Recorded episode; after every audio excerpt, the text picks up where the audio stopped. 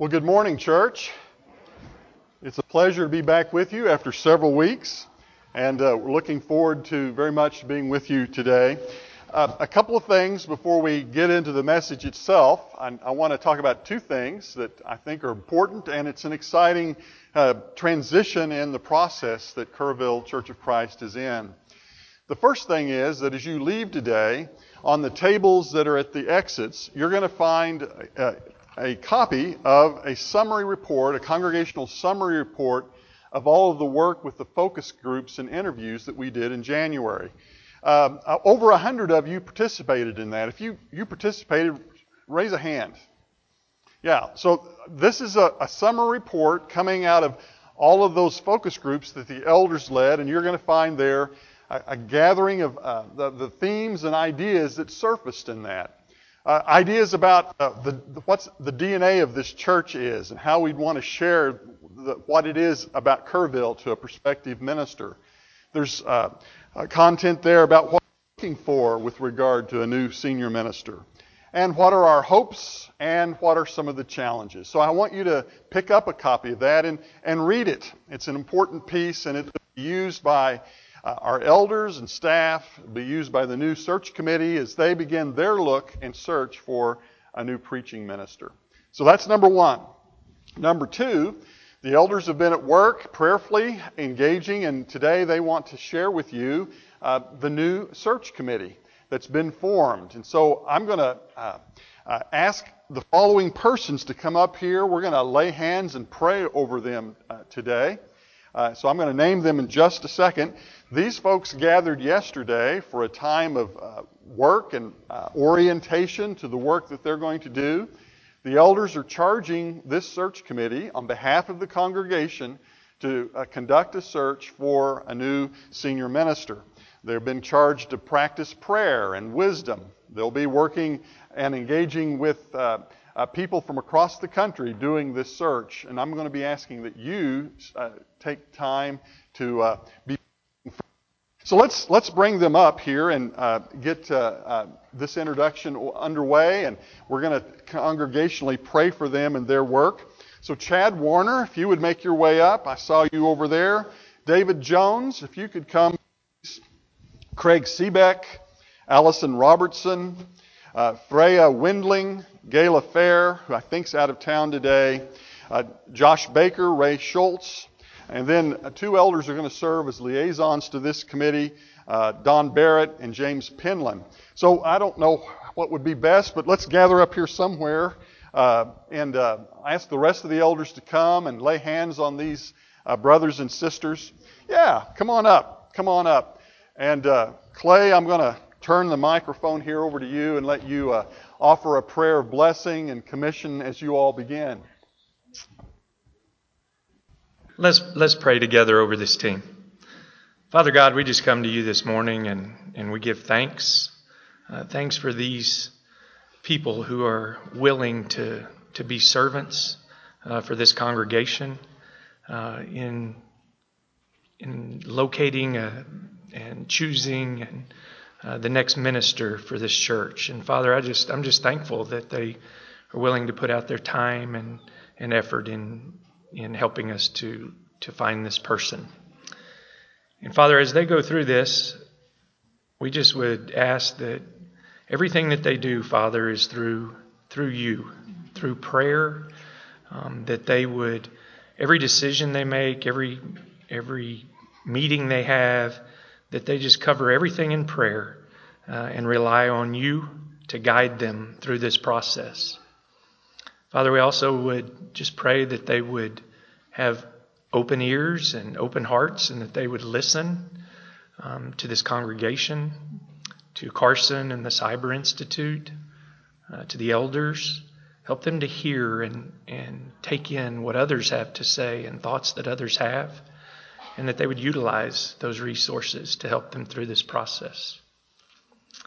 Um, Lord, I just. Uh, I just pray that they would have open communication uh, between them and between those resources that we mentioned just a moment ago, and that, that this would just be a, a good process, that everyone would uh, be open to hear what you have to say. Most of all, Father, we ask that they would listen to you and to the Holy Spirit and that they would let you guide them in all that they do, every step of the way through this whole process.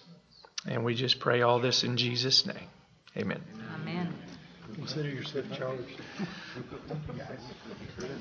We want you to be praying for these uh, brothers and sisters. Their charge uh, will take them uh, a lot of tasks. They'll be working on developing a congregational profile of the church.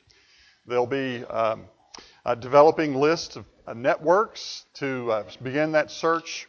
They're going to be utilizing this congregational summary that I'm talking about this morning as a guide to the sorts of things that they'll be sharing with uh, prospective ministers. They've got a lot of work to do in front of them, and we'll be looking forward to hearing in the next weeks and months as they do their work.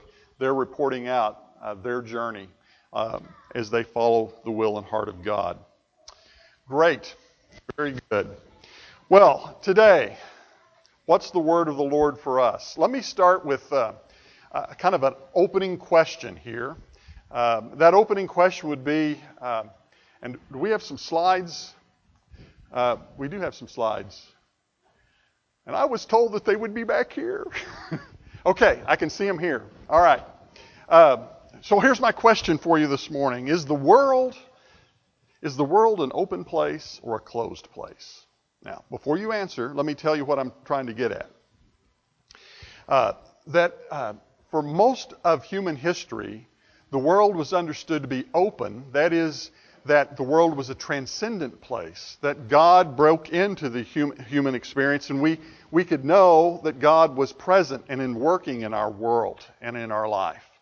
Uh, but in the last several hundred years, as we've gotten, I'm, I'm doing this in quotation marks, right? Smarter and more uh, capable and more scientific and more whatever, the world has gradually become, for many people in the Western world, like America, a closed world. That is to say, we really don't need God anymore. Are you following me here? A closed world. A world where, a secular world, where we don't need God to explain things because we've got science. We've got medicine. We've got uh, technology. We've got uh, brilliant um, operations of business and economy that we can sort everything out. We don't really need God. And, and so we're living in, are you following me? A closed kind of world today. Now, the danger of that is, there's several dangers about that. One is it's a false assumption. but the danger I want to point, point to is that I think for many of us as Christians, we're continuing to live in a closed world, even though the witness of Scripture is that it's an open world. What I'm saying is that many of us as Christians live as what I would call a functional deist. That is, we say there is a God, we say there is a God, the Bible says there's a God, but in our day to day operational life, we act as if God does not really exist, except when we get ourselves in a real jam and then we go looking for God. Help! We cry out. But the rest of the time, we live in a closed world. Are you following me? Is this making sense? Okay, let me just, just let me test you here. If you get sick, who's the first person you call? The doctor or the elders of the church? You call the doctor. You call the doctor. Why? Because you live in a closed world. You think that your medical doctor is the more important call to make. I do too, by the way. I'm not trying to indict you. I, I live in a, a world where I've kind of closed in. But do you see how we kind of think? 600 years ago, Christians would have called the elders or the pastor or the priest or the minister, right? Why? Because we believe God is actually involved in our world. All right. Now, here's the problem that we're in when we start assuming we live in a closed world. We act like we live in a closed world. We also begin to think that we're the boss. And if we're going to get something done, then we've got to figure it out for ourselves. But you know how that works out for us? It doesn't. In fact, what we find out is that we aren't able to live life meaningfully in our closed little worlds. And we end up inevitably in a mess.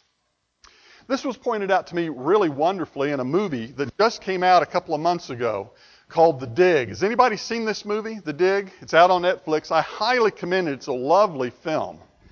Um, it's the story. It's a true. It's coming out of a true story about an archaeological dig in England called Sutton Hoo.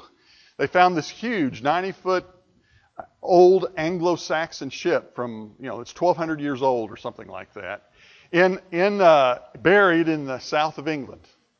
The story is about the digger, the archaeologist, the excavator that found it, played by Ralph Fiennes, and uh, the woman who owns the property, uh, Edith Pretty, I believe is her name. And Edith is uh, very keen on finding this. She has a little 10 year old son, Robert. And uh, Robert is a, a lovely uh, young lad, but Edith, the, the mother, is sick. She's dying. And Robert knows that. And it's an absolute frustration for Robert because his daddy, before his daddy died, had said, You take care of your mama. And he's not able to take care of his mama. His mama is dying. And uh, there's nothing he seems to be able to do about it. And there comes this tragic moment in the film where Robert realizes how sick his mother is, and he's so uh, utterly feeling the sense of inability to take care of his mother's situation that he runs out of the house and bumps in to Ralph Fiennes, the, the, the uh, digger, Basil Brown. And in that moment, Basil Brown looks at the young boy and makes this quote that I want to share with you today. Basil Brown says, Robert, to the little boy, we all fail every day. There are some things we just can't succeed at no matter how hard we try. He's right, isn't he? Isn't he? Isn't he right? It's the sort of thing that I experienced many years ago with a woman that I'll call Donna. I found Donna found me in a moment of hysteria after a long history of sexual abuse, abuse drug abuse, and addiction, uh, violence at the hands of her father, who had uh, over repeatedly had literally cracked her skull open and it had healed back poorly. Uh, her life was an absolute mess. Nothing in her world or her life was going well. Or I could tell you about JB. JB was a man who had studied to become an attorney, but along the way, his wife had gotten sick and had died. He remarried a second time, and out of that marriage, a, boy was born, but at the age of five, that boy died. Life looks like a failure. Are, are you following me?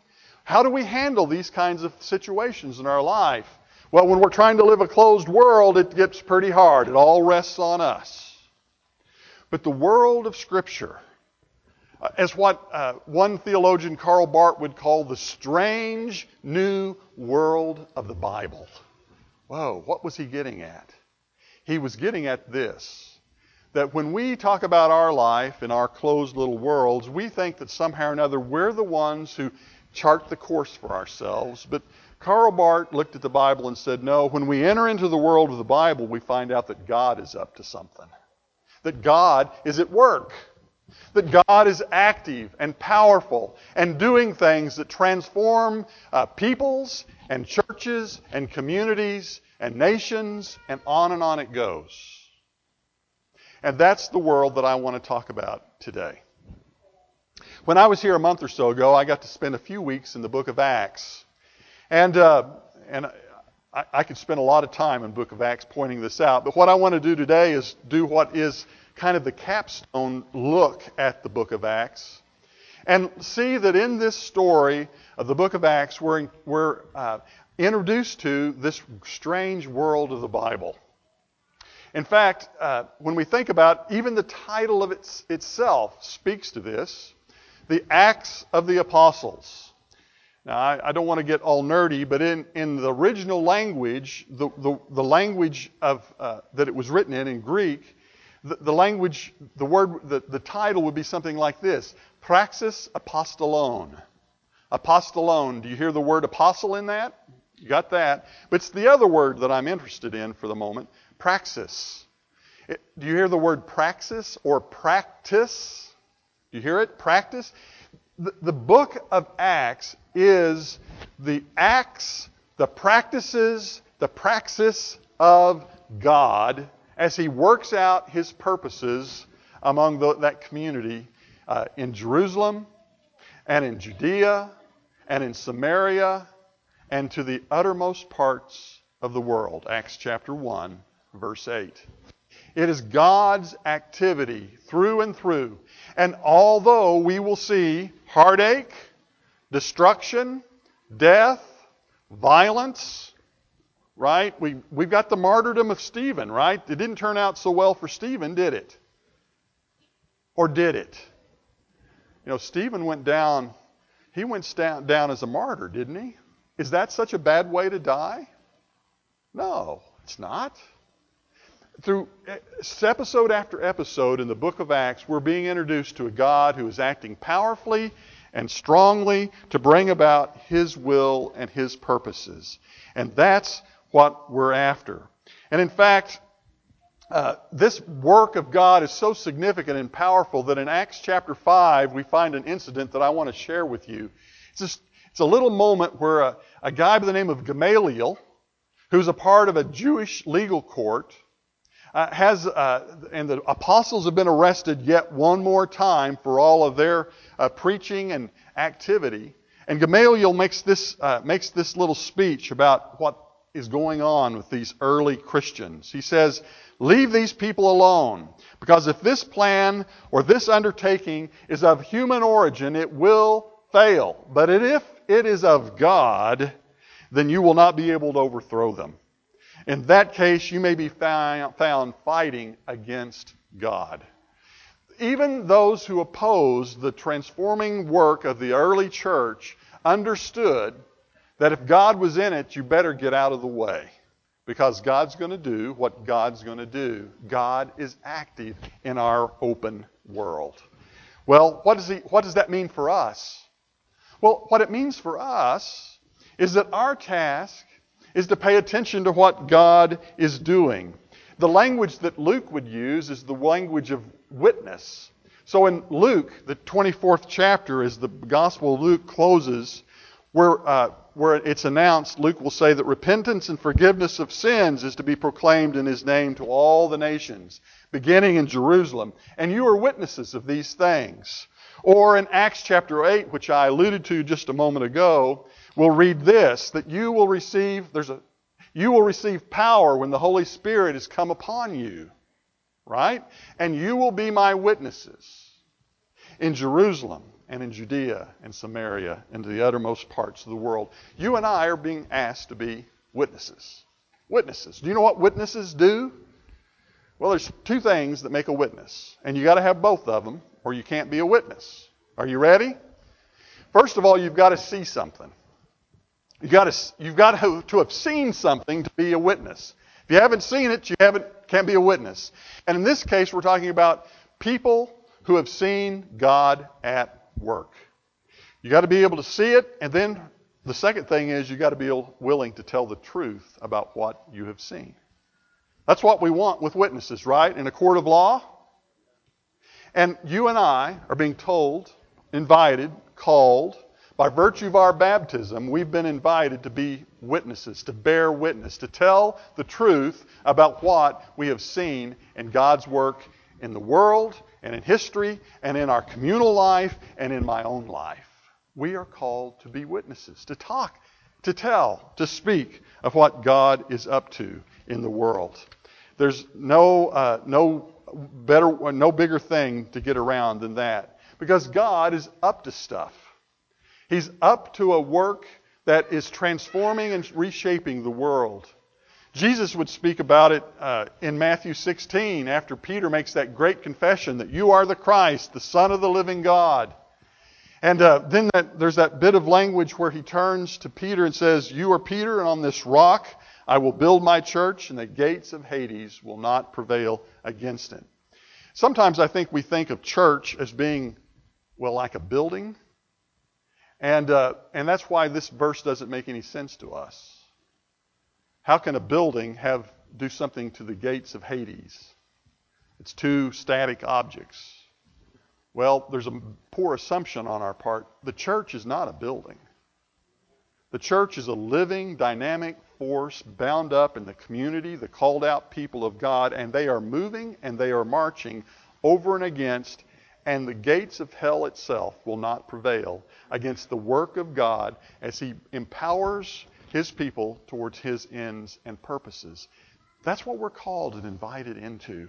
And it's evident all over the book of Acts. Let me, let me try to show you one way in which I see it at work in Acts. Now, uh, what I'm going to do, uh, we've got some slides to help us with this, but there's a, there's a word that shows up in Acts about mm, seven times.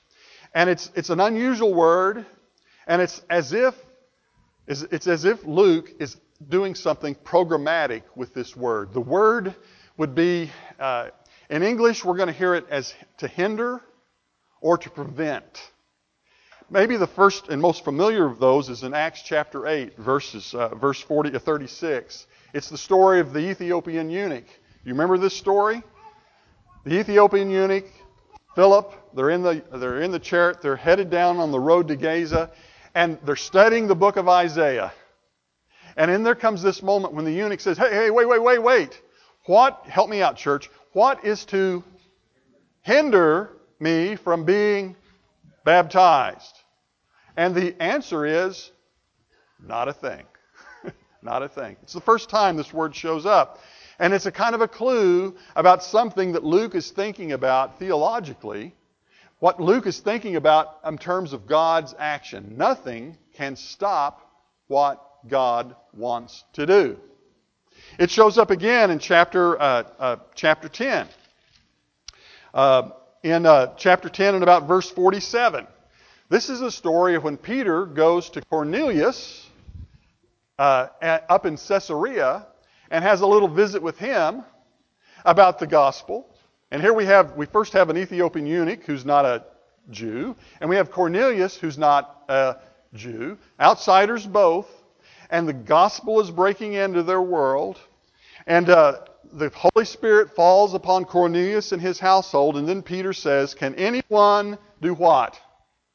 withhold or hinder or prevent water for baptizing these people whom have, who have received the Holy Spirit.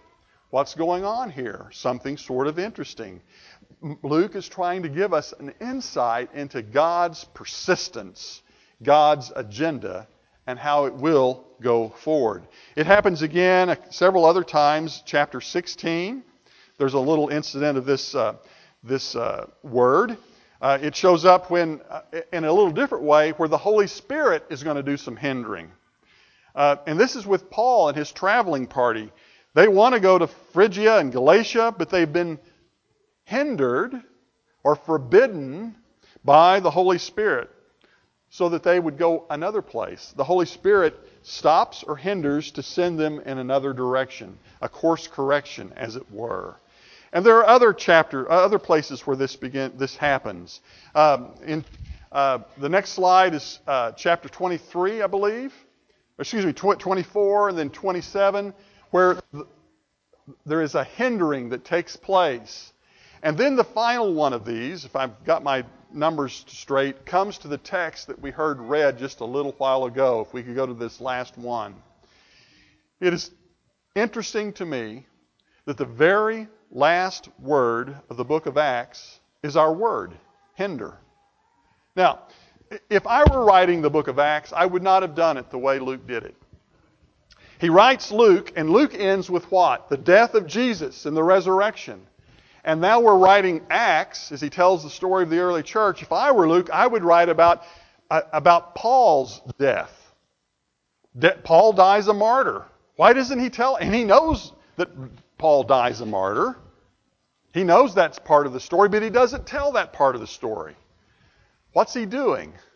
Well, he's not trying to write history, although it is historical. What he's doing is trying to invite us on a journey with a God who will not be prevented. And so he ends the story using this word. It's the very last word in the Greek text of the book of Acts, unhindered. That Paul is, we leave Paul in a house under house arrest, And what is Paul doing? He's doing what, and, and this is kind of a clue for us, he's practicing hospitality. He's practicing hospitality. He's inviting anybody and everybody, and they're welcoming, welcoming in. And what's he doing? He's, he's talking about the kingdom of God. He's talking about Jesus. And the message of the gospel of Jesus Christ is being declared without hindrance. What's God up to? Oh, God's up to transforming people's lives. He is. That's what he's up to. It's what happened for Donna, the woman I mentioned earlier. She found the gospel, and the gospel found her, and she was baptized, and her life became changed. Her world became turned upside down and right side out, and she found life again. Or JB, the guy that I mentioned, he went on and became an attorney. And, uh, and practices law now in a major city in the southeast. And is a church leader. And out of his brokenness, of the loss and death that he's experienced, continues to find ways for the gospel of Jesus Christ to flow without hindrance. God will transform our lives. God will transform churches too if we don't create obstacles for what He wants and desires to do. Uh, that God can and will make a difference, change this church, Kerrville Church of Christ, sitting here on this loop. He can and will transform. I see it happening all over the place. I'm working with a church not all that far from here that's getting ready to plant a daughter church. It's going to plant a new church within its own structures so that it can reach a new generation of people. That is letting God work unhindered. I'm talking to another church in the East Coast that's learning and uh, using this time of pandemic not to wring their hands, but to restructure the whole church into a series of house churches and small, uh, small, small groups. I'm sorry, small groups and house churches. Why? Because they're learning that neighborhood after neighborhood, the way they can reach brothers and uh, people for Jesus Christ is by talking to and sharing the gospel with their neighbors on cul-de-sacs and in public library settings and in little sub-communities in their big city. I just came from a church uh, just in the last few weeks, a church that's uh, reimagining what it means for them to worship and to practice uh, their uh, corporate life and faith in ways in which that, that, it, that church can reach people in their community and young adults. Oh, churches are not being hindered when they open up their, the possibility to let their world be an open world, not a closed world, where I'm the boss. I'm allowing the world to be as it really is. It really is an open world. And God really is God. The problem is, the challenge is, we sometimes still think that it's my agenda that gets to cover it. And that's really a problem. It really is.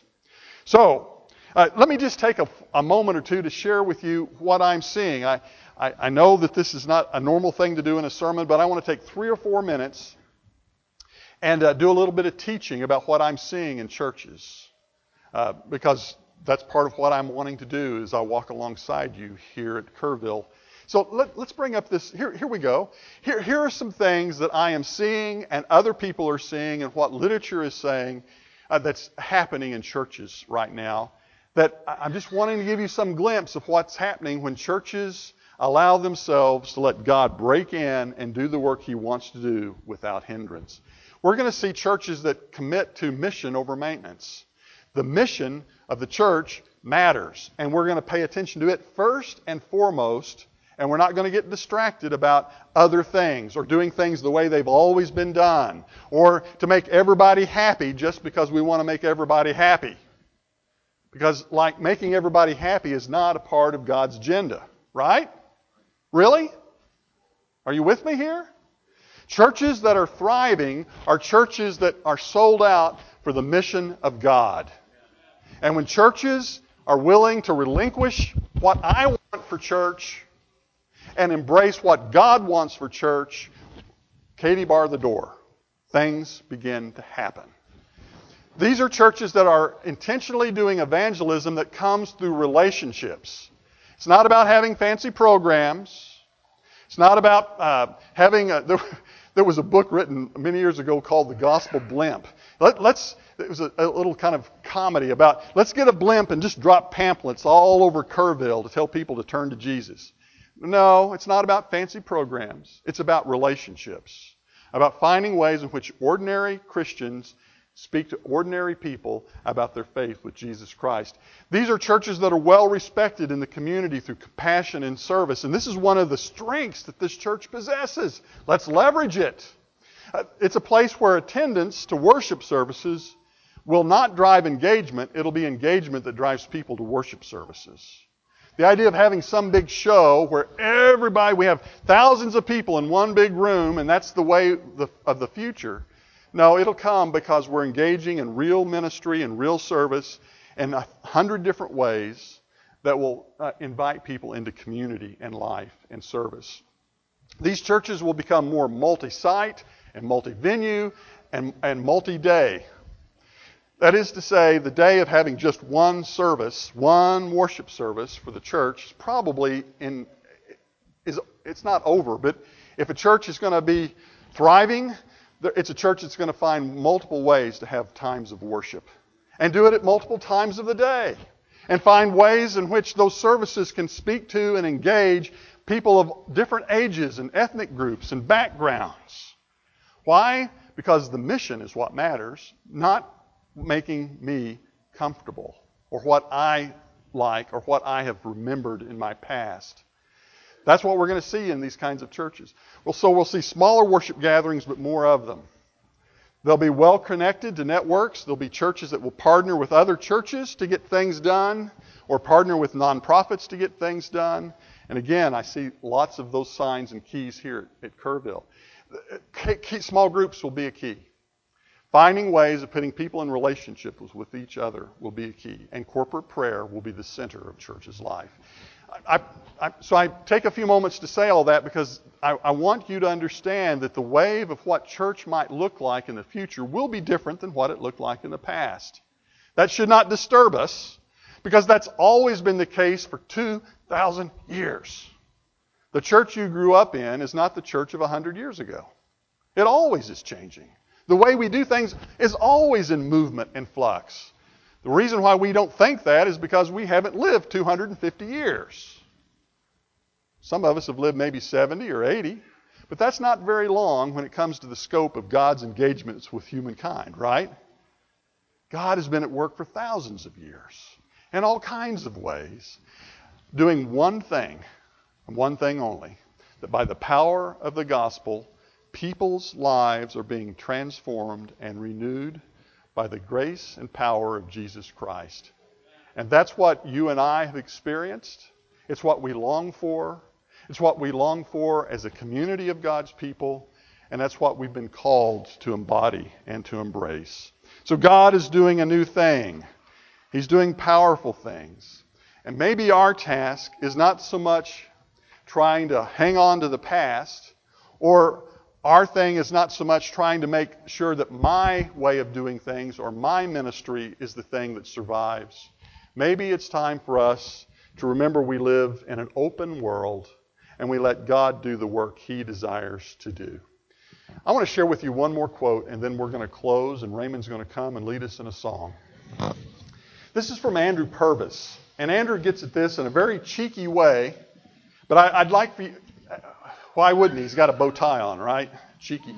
Uh, Purves says this in a way that I think gets it right at the core of what I am trying to suggest to us today. We've got to let go of my way of thinking about things. He writes, As the risen and ascended Lord, Jesus does not now sit in heaven with his arms folded, waiting for us to do something religious that he can affirm. Jesus is not our cheerleader from the heavens, hoping we'll get faith and ministry right. Neither does Jesus want to get involved in our ministries. Why would he? Our ministries are not redemptive. We don't raise the dead, forgive the sinful, heal the sick, or reign in or bring in the reign of God. Rather, Jesus has his own resurrected ministry to do. Jesus raises the dead. He forgives the sinful. He heals the sick. He brings in God's reign and he wants us in on his gig. You get that, church? Wouldn't you rather be a part of God's ministry than our own? Wouldn't you like to live in an open world where God is at work and we're partnering and bearing witness to that rather than thinking it somehow or another rests on my shoulders? I know that's the case for the way I understand my own life because, like Donna and like JB, I am a person who has been, um, my world has been turned upside down by the way in which God has functioned as my healer and as my Savior and as my Redeemer and as my Lord. And that's the same for congregations as well. And so today, I'm suggesting, I'm offering, I'm asking, I'm challenging, doing all of those things to say, let your world open up. Believe and look for the work of God. Bear witness to the truth of the gospel that you see in your world. And let the work of God transform your life and let God transform this church for the sake of his mission Amen. and purpose in the world. Amen. Ray, where are you at? Are you nearby? No. Oh, we got a song to sing? Yes, we do. Okay, let's let's stand together and sing this song with uh, gusto as we give ourselves over to the call of God to live for Him.